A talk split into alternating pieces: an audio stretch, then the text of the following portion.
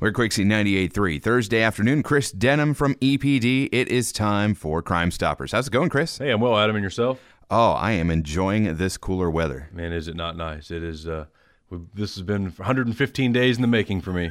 I've been waiting waiting for it. But you know what else this cooler weather brings? Not, not pumpkin spice. No. Here we go. Here we go.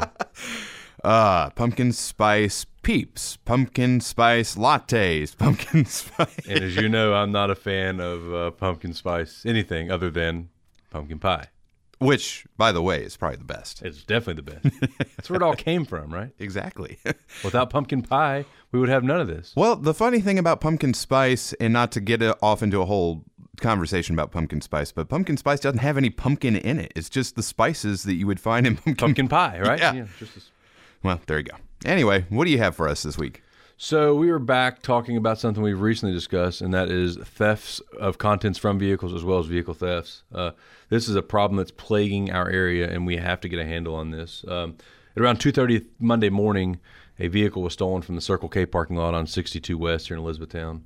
Uh, a responding officer did locate that vehicle and uh, engaged in a traffic stop. The vehicle initially pulled over, but when the officer made contact with its operator, it attempted to flee. It stuck a guide wire, struck a guide wire uh, to a utility pole, and then went up on a railroad track embankment where it got stuck. And officers were able to take the suspect into custody. The suspect was a 16-year-old male from uh, out of out of town from Shelbyville, and he is charged with uh, theft of an automobile, theft of a firearm, litany of other offenses. Fast forward to Tuesday morning at uh, 4:45, there was another um, individual who observed on Quail Run Road on the north end of town, observed someone getting into or attempting to gain access to his locked vehicle in his driveway. Uh, he made contact with the person. The suspect fled into a vehicle that was parked on the street in front of his home, and he he contacted that vehicle. And when he did, the suspect pointed a gun at him. Mm. Um, he described this as being a uh, four, total males, all of which appeared to be uh, you know young teenagers. And again, this is a problem that's plaguing our area. We have to get a handle on it. We are encouraging encouraging folks to please be aware of your surroundings. Uh, you know, look out for your neighbor, and if you observe any suspicious activity, please call us. Uh, if you're aware of any of these crimes that are taking place, call Hardin County Crime Stoppers 1-800-597-8123 or pass some tips along to p3tips.com. You can do that anonymously, and if your tip leads to the arrest of these suspects engaged in this activity, uh, you will be eligible for a cash reward. Again, the phone number to Crime Stoppers is 1-800-597-8123 or p3tips.com, and we are urging the public to please help us. We need your help.